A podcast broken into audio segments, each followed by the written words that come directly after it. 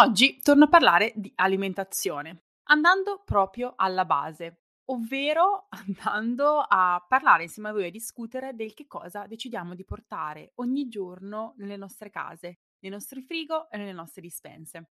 Quando pensiamo ad alimentazione sana, questo implicito, parliamo di healthy busy life, quindi healthy è decisamente parte delle mie conversazioni, non possiamo prescindere da ciò che decidiamo di mangiare, di consumare, dalla materia prima che è alla base di quel processo della nostra alimentazione. Perché è ovvio che se partiamo da ingredienti che non sono sani, sarà molto difficile poter mangiare in maniera sana. Quindi la mia prima domanda è questa. Quanto sei consapevole di ciò che metti nella tua dispensa e nel tuo frigo? Quante delle cose che compri le compri perché le hai sempre comprate e non hai la minima idea di che cosa ci sia dentro o le compri perché hai fatto ricerca, hai studiato, hai deciso consapevolmente che quel prodotto meritasse di entrare in casa tua. Questo è il primo punto importante, perché quando si tratta di fare la spesa, e io questo l'ho notato prima di aver fatto il mio personale percorso, prima di essermi certificata come health coach, era molto automatico. Andiamo per le corsie nel supermercato, prendiamo le cose che abbiamo sempre preso, che magari sono anche le cose che i nostri genitori ci compravano, e andiamo avanti con la nostra vita. Poi ignoriamo il fatto che magari consumando quelle cose ci sentiamo costantemente stanche, ci sentiamo con poca energia, abbiamo problemi intestinali, abbiamo infiammazione, abbiamo mal di testa, non ci sentiamo lucide mentalmente, non riusciamo a performare nelle nostre giornate. Però Ignoriamo quei segnali pensando che siano la normalità e andiamo avanti continuando a consumare le stesse cose. Come per tutto, e questa è una frase che mi avete sentito dire anche altre volte, non possiamo pensare di realizzare risultati diversi, di ottenere risultati diversi se continuiamo a fare le stesse cose. Questo vale anche nell'alimentazione. Prima di passare a raccontarvi e a sfatare tre miti che si hanno nell'ambito dell'alimentazione, ma proprio nella scelta dei prodotti che noi acquistiamo e soprattutto quello che noi pensiamo essere sano o meno, voglio parlare con te e voglio chiarire prima che cosa significa per te mangiare in maniera sana. Perché ovviamente se non sappiamo che cosa significa mangiare in maniera sana o se abbiamo un'idea sbagliata o distorta di che cosa significhi mangiare in maniera sana, faremo anche fatica ad andare a scegliere quei prodotti che possono supportare appieno la nostra salute fisica, mentale e anche emotiva. Quindi, che cosa significa per te mangiare in maniera sana? Significa ridurre la quantità di cibo che mangi? O magari ridurre le calorie che consumi? O magari eliminare completamente alcune categorie di cibo che sono considerate dannose per la tua salute o pensi che lo siano? O magari eliminare tutti quei cibi che è risaputo fanno ingrassare? Intanto che tu rifletti su che cosa può significare per te mangiare in maniera sana, condivido con te che cosa significa per me adottare un'alimentazione sana. Per me mangiare in maniera sana significa innanzitutto educarci e scegliere consapevolmente ciò che diamo al nostro corpo. Quindi è una scelta mangiare in maniera sana, non è una costrizione, innanzitutto, non è una restrizione, non sono regole rigide, ma è qualcosa che scegliamo consapevolmente ed intenzionalmente. Quindi da un lato non sono regole e costrizioni, dall'altro però non è nemmeno inerzia e, come dicevo prima, fare le cose sempre allo stesso modo, comprare gli stessi prodotti perché sono i prodotti che ho sempre consumato, che ho consumato per una vita. Mangiare in maniera sana significa anche mettere in discussione quello e decidere se quell'alimento, quell'ingrediente può far parte della nostra vita, della nostra alimentazione oppure no. Per me mangiare in maniera sana significa nutrire il mio corpo con quei cibi che hanno un alto contenuto nutrizionale, ovvero che danno al mio corpo ciò di cui il mio corpo ha bisogno. Si tratta di cibi che sono non infiammatori, quindi che non creano infiammazione, che è alla base di tutte le malattie, dei disagi e sintomi che proviamo nella vita moderna di tutti i giorni, e quindi ridurre anche al minimo quegli ingredienti che possono essere potenzialmente tossici per la mia salute e quindi infiammatori. Ma significa anche trovare il giusto equilibrio tra quello che è sano e quello che so che sicuramente fa bene alla mia salute fisica e mentale e ciò che invece magari fa bene in alcuni momenti alla mia salute emotiva. Quindi abbandonare la mentalità del tutto o niente. Mangiare sano e mangiare in maniera equilibrata non possono essere compatibili con il concetto di perfezionismo. Un'alimentazione perfetta non è un'alimentazione sana ed equilibrata e soprattutto non è un'alimentazione sostenibile nel lungo periodo, quindi lo può essere, diciamo, per i primi giorni, le prime settimane, per poi diventare fondamentalmente una trappola dalla quale non riusciamo ad uscire. Mangiare sano per me significa ascoltarsi e prendere decisioni consapevoli, momento per momento. Significa costruire abitudini sane intorno al cibo, abitudini che supportino naturalmente il lifestyle e il modo in cui mi voglio sentire e comportarmi intorno al cibo. Quindi in qualche modo ha un riflesso anche sulla mia identità. La visione, come vedete, entra in gioco anche qui. Che tipo di persona voglio essere quando sono intorno al cibo? Come voglio percepire me stessa mentre mangio? Se mi guardo dall'esterno, come voglio che gli altri mi vedano intorno al cibo? Questo ci aiuta a capire e ci informa appunto quali tipi di abitudini sane dobbiamo implementare intorno al cibo. Per me mangiare in maniera sana significa imparare a mangiare in maniera intuitiva ed ascoltare appunto i segnali che mi manda il mio corpo. Non significa impormi regole che so che non potrò portare avanti, ma significa educare il mio corpo ai cibi sani e poi ascoltare i segnali che mi manda. Il mio corpo quando è sfiammato mi guida naturalmente verso i cibi giusti. Infine, significa creare le condizioni per potermi alimentare nel modo migliore possibile, anche se appunto non sarà mai perfetto. E una di queste condizioni è anche e soprattutto quello di creare un ambiente fisico nella nostra dispensa e nel nostro frigo che supporti quel tipo di cambiamento o stile di vita che vogliamo portare avanti. Se non sappiamo cosa significa mangiare in maniera sana, con che criterio scegliamo i nostri prodotti al supermercato? Con che criterio tu scegli i tuoi prodotti al supermercato? Questa è una domanda e una riflessione per te. Spesso, troppo spesso, ci fidiamo di quello che i produttori di cibo ci dicono. Quando lavoravo in consulting si chiamava due diligence, cioè non facciamo le nostre ricerche.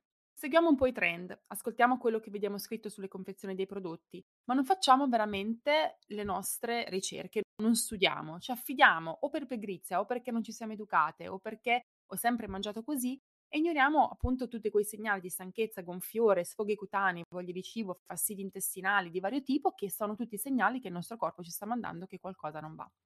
Non possiamo fidarci dei produttori di cibo perché il loro obiettivo è vendere di più e utilizzano dei disclaimer che aiutano loro a perseguire quell'obiettivo. C'è da dire che c'è una differenza sostanziale tra quello che succede negli Stati Uniti e quello che succede in Europa per quanto riguarda i claims di marketing, quindi le frasi che vengono utilizzate nelle confezioni dei prodotti e anche la qualità degli ingredienti che sono concessi nelle produzioni di cibo a livello industriale. Ovvero negli Stati Uniti c'è una libertà estrema, i produttori di cibo non so entrare nel merito del perché questo succede a livello politico, ma hanno la libertà di manipolare quello che le nostre credenze, quello che noi pensiamo di un determinato cibo, allo scopo di farcene consumare di più, di farcene acquistare di più. E ancora di più hanno la possibilità di includere nei prodotti degli ingredienti che creano dipendenza. I prodotti vengono ingegnerizzati così che tu ne voglia di più, così che quell'ingrediente vada ad attivare delle aree del tuo cervello che ti porti a volerne di più e a mangiarne di più.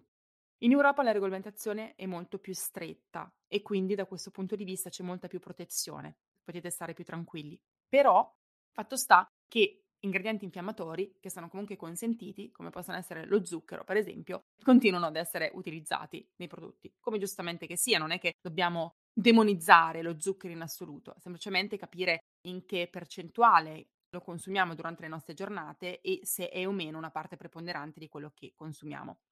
Quindi detto questo, considerando che non possiamo fidarci dei produttori di cibo perché loro fanno i loro interessi, dobbiamo cominciare noi ad essere più critici. Dobbiamo un po' andare a capire quali prodotti effettivamente possono entrare nella nostra dispensa e nel nostro frigo e quali invece dovremmo lasciare alla porta. Qua ci sarebbe un discorso molto ampio da fare e molto di quello che vi sto dicendo adesso lo approfondisco nel mio programma alimentare 7 Day Reboot, che è un detox sano e sostenibile, che spiega proprio come leggere le etichette e come capire quando un prodotto può entrare o meno nella tua casa e quali prodotti invece dovrebbero uscirne definitivamente. Però voglio qua sfatare un pochino di miti e togliere un po' di confusione che tu potresti avere in questo momento. Voglio vedere con te tre diversi claims, non so come si dice in italiano, frasi che vengono spesso utilizzate dai produttori di cibo nelle confezioni per promuovere appunto un determinato prodotto che possono essere fuorvianti e che ci illudono che il cibo che stiamo consumando sia sano quando invece assolutamente non lo è. Per esempio quando sulla confezione trovi poche calorie oppure meno di 100 calorie. Allora, se mi segui da un po' lo sai, se hai fatto uno dei miei corsi sicuramente lo sai. Le calorie non sono una misura della qualità di un cibo, non sono la misura di quanto un cibo possa più o meno essere sano, possa più o meno supportare la tua salute. Per cui puoi mangiarti o 100 calorie di spinaci o 20 calorie di Nutella. Quale delle due cose sceglieresti? Se si guardasse semplicemente ed esclusivamente alle calorie, uno sceglierebbe 20 calorie di Nutella, perché sono meno delle 100 calorie di spinaci. Ma è ovvio ed intuitivo che questo non è il caso.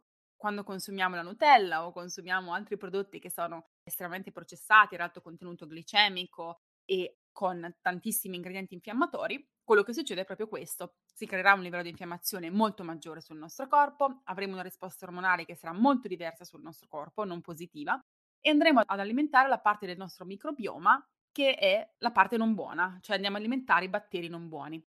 Il microbioma sono appunto i batteri che risiedono nel tuo intestino, sono trilioni di batteri, abbiamo più batteri che cellule umane nel nostro corpo, che non sono soltanto responsabili di parte della tua digestione, ma hanno anche un impatto importante sul tuo sistema immunitario con cui comunicano e anche sul tuo umore e molti altri aspetti della tua salute.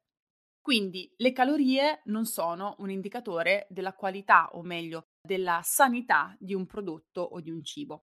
Tantissimi prodotti hanno poche calorie, ma quando poi vai a vedere gli ingredienti che sono sul retro della confezione ti rendi conto che molti di quegli ingredienti sono ingredienti che non hanno nutrienti, quindi sono calorie vuote e possono essere anche altamente infiammatori. Quindi se un prodotto dice che ha poche calorie, non lo prendere pensando che sia dietetico, lo metto tra virgolette, che sia salutare, ma fai le tue ricerche, studia, leggi le etichette, impara ad interpretarle e valuta se è un prodotto che vale la pena o meno di portare a casa tua. Certo, anche gli spinaci o broccoli hanno poche calorie per 100 grammi di prodotto, però ovviamente quelli sono prodotti senza confezione e quando il prodotto è senza confezione già andiamo un po' più sul sicuro. Quando invece i prodotti sono confezionati dobbiamo sicuramente essere molto molto più cauti. Un'altra frase che troviamo sui prodotti che compriamo al supermercato ma che può veramente essere fuorviante è quella del zero grassi. Pensi ancora che un prodotto con zero grassi sia più sano di un prodotto full fat? Perché qui c'è stata negli anni 80, credo, quando sono nata io, quindi questo in base a quello che ho studiato, le ricerche che ho fatto, è partito un sorta di trend che demonizzava i grassi. Per cui i produttori di cibo hanno cominciato a creare tutta una serie di prodotti che avessero zero grassi andando a scorporare la parte di grassi naturali proprio per poter creare dei prodotti apparentemente più dietetici. Perché? Perché i grassi hanno 9 calorie per grammo a differenza dei carboidrati, ovvero gli zuccheri, e delle proteine che hanno 4 calorie per grammo. Quindi si ritorna un po' al discorso di prima. Di nuovo, pensiamo che i grassi non facciano bene perché parità, diciamo, di quantità, di quanti grammi mangiamo di un cibo piuttosto che un altro, i grassi hanno più calorie dei carboidrati o delle proteine. Qual è il problema in questo caso? Il primis è che i grassi, quelli buoni, sono fondamentali per la nostra salute, non soltanto perché aiutano al ripristino delle membrane cellulari e anche parte del nostro cervello. Il nostro cervello è composto dal 70% da grassi, ma svolgono anche un ruolo fondamentale per esempio nell'assorbimento di alcune vitamine che si chiamano vitamine liposolubili. Infatti molto spesso si dice di combinare alcuni alimenti tipo le verdure che contengono vitamine con fonti di grassi così che possano essere più facilmente assorbibili e essere più biodisponibili. Quindi questo è il primo problema, è che non sappiamo che i grassi, quelli buoni, in realtà servono. Ci sono altri grassi che sono non buoni, per esempio i grassi trans, che dovremmo assolutamente evitare, ma anche lì dobbiamo imparare a leggere bene le etichette. Il secondo problema è che quando i produttori di cibo eliminano i grassi naturali, quindi li scremano quei prodotti dei grassi naturali, per poter mantenere la cremosità in alcuni prodotti che sono cremosi, piuttosto che rendere comunque il prodotto più appetibile e gustoso, chiamiamolo così, quello che fanno è vanno ad aggiungere una quantità elevata di zuccheri che svolgono un po' la stessa funzione emulsionante del grasso che è stato appena tolto. Quindi ci ritroviamo con un prodotto che ha meno grassi, di cui il nostro corpo ha bisogno, e una quantità eccessiva di zuccheri altamente infiammatori che si aggiungono alla quantità di altri zuccheri che consumiamo nel resto della nostra alimentazione, porteranno non soltanto stanchezza, quindi poca energia, poca lucidità mentale, ma l'infiammazione porta anche a malattie croniche di lungo periodo, con le quali dovremo poi convivere. Quindi i grassi non vanno necessariamente demonizzati, e anche in questo caso, se un prodotto ha zero grassi, guardate bene le etichette e leggete bene le etichette. Terza frase che troviamo spesso scritta sui prodotti e che apparentemente indica dei prodotti che sono più sani di altri è il gluten free. Allora, voi lo sapete se mi seguite che la mia alimentazione è prevalentemente gluten free. Io ho deciso anni fa di ridurre al minimo il consumo di glutine perché innanzitutto studiando ho imparato che il glutine, per quanto alcune persone le possano tollerare più di altre, è infiammatorio e crea infiammazione a livello intestinale. A me, nello specifico, crea tanta infiammazione e io l'ho potuto notare e noto la differenza quando decido di consumarlo e quando decido di non consumarlo. Solitamente non lo consumo quando decido di consumarlo perché mi mangio una pizza, sono invitata a cena da qualcuno e quindi mangio quello che mi viene offerto, lo sento. Il mio corpo mi manda dei segnali molto chiari del fatto che per me il glutine non fa bene. Non vuol dire che non lo consumo mai, proprio perché, come dicevo prima, la mia concezione di alimentazione sana e equilibrata non è tutto perfetto o tutto niente, però decido di farlo in maniera molto sporadica, in maniera molto conscia, perché so che appunto non ha un effetto positivo sul mio intestino. Però, detto questo, quando andiamo al supermercato e troviamo dei prodotti confezionati gluten free, come possono essere biscotti, torte gluten free, pane gluten free e tutte queste cose qua, bisogna ricordarsi che sono comunque biscotti o torte. E quando andiamo a leggere le etichette, troveremo dietro innanzitutto sempre zucchero, perché se dolci sono, dolci rimangono. Includono spesso anche degli additivi o altri componenti chimici che aiutano il prodotto a mantenere la consistenza gommosa che solitamente il glutine dà a quei tipi di prodotti, tipo se pensiamo a una ciambella senza glutine, molto spesso si aggiungono degli additivi proprio per renderla morbida e elastica come la ciambella sarebbe se contenesse glutine. Quindi i prodotti gluten free che troviamo al supermercato non sono necessariamente sani, anzi, a mio avviso, i preparati di livello industriale gluten free nella maggior parte dei casi non lo sono. Quindi è veramente importante che prestiamo attenzione. Il motivo per il quale io decido personalmente di non comprare prodotti in particolar modo dolci gluten free al supermercato, anche perché appunto hanno una quantità di zuccheri incredibile, ma di farli a casa. Perché? Perché conosco quelli che sono gli ingredienti, so esattamente che cosa metto dentro i miei preparati, so che non ci sono zuccheri perché io cucino i dolci senza zucchero, so che sicuramente non c'è glutine, utilizzo anche delle farine che sono a basso contenuto glicemico, che quindi tengono il livello di infiammazione molto basso e quindi so quello che sto mangiando. Molti di questi dolci li trovate nel ricettario detox del mio programma 7 Day Reboot, che vi linko nelle note all'episodio nel caso in cui volete dare un'occhiata a vedere di che cosa si tratta. È un programma di educazione alimentare che proprio vi insegna come sostituire, oltre a come mangiare in maniera antinfiammatoria e adottare un'alimentazione ad alto contenuto nutrizionale, anche come sostituire alcuni ingredienti dagli altri e come preparare le vostre ricette preferite utilizzando degli ingredienti che siano meno infiammatori e che siano senza glutine. Il mio ricettario detox è tutto senza glutine. Questi sono soltanto alcuni dei miti che vanno sfatati per quanto riguarda che cosa è sano e che cosa non è sano quando andiamo al supermercato siamo troppo influenzati da quello che vediamo. Troppo spesso recepiamo passivamente quelle informazioni, diamo per scontato che se lo dicono loro, allora sicuramente sarà un prodotto sano. Invece dobbiamo essere estremamente scettici e critici. È un lavoro che va fatto, un investimento che va fatto in ricerca, nel imparare innanzitutto come leggere le etichette, imparare a capire quali prodotti, quali ingredienti sono infiammatori e quali non lo sono e poi anche andare a studiare e analizzare i prodotti che abbiamo a casa e i prodotti nuovi che acquistiamo dal supermercato per capire se they make the cut, si dice qua negli Stati Uniti, cioè se passano il test. Quindi che cosa ti consiglio di fare? Innanzitutto di educarti, cioè capire, imparare che cosa significa mangiare in maniera sana, quali ingredienti sono sani e quali non lo sono, quali ingredienti creano infiammazione e quali non la creano, e questo lo insegno nel mio 7 day reboot se ti può interessare. Ovviamente troverai anche tantissime risorse su internet gratuite, quindi puoi anche scegliere di andare per quella strada. Il mio programma 7 day reboot ti spiega esattamente come procedere, ti dà un framework che puoi utilizzare ora e per sempre, oltre a una varietà di ricette infinite da cui puoi prendere ispirazione e che possono entrare a far parte della tua alimentazione tutti i giorni. Però l'educazione è fondamentale in ogni caso. Quindi educati, compra libri, leggi, fai corsi, educati, cioè devi sapere che cosa fa bene al tuo corpo e cosa non fa bene al tuo corpo. Non soltanto in generale, ma anche nello specifico, perché poi devi anche capire nella tua bioindividualità che cosa fa bene nello specifico a te e che cosa non fa bene a te. Ci sono alcune cose che io non posso consumare, ma tendenzialmente potrebbero anche essere sane, che altre persone riescono a consumare perché riescono a metabolizzarlo meglio.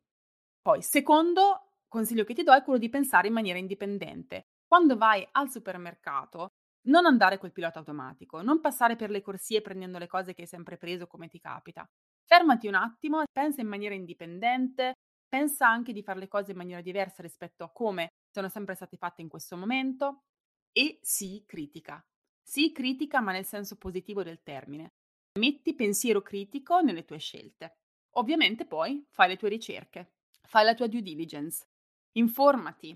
Se hai un prodotto a casa che ti piace tantissimo, ma ti rendi conto che è un prodotto infiammatorio, a basso contenuto nutrizionale, con ingredienti chimici che sai che ti possono fare male, prova a pensare se ci sono altri prodotti con cui puoi sostituire quel prodotto, che magari invece sono più sani e che puoi integrare nella tua alimentazione in maniera sostenibile.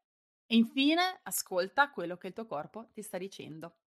Se sei priva di energie, se hai offuscamento mentale, non riesci ad essere lucida, se non riesci a performare al lavoro perché ti senti sempre stanca, se hai sfoghi cutanei, se hai intestino costantemente sottosopra, se hai voglie di cibo continue, questi sono tutti i segnali che il tuo corpo ti sta mandando che quello che stai consumando non sta supportando probabilmente la tua salute. E quindi è il momento di cambiare, di ripulire. Ripulire la tua dispensa, ripulire il tuo frigo, andare al supermercato e cercare nuovi prodotti che possano invece aiutarti a portare avanti un'alimentazione sana. E poi ovviamente quello che non trovi al supermercato, beh, lo puoi fare da sola.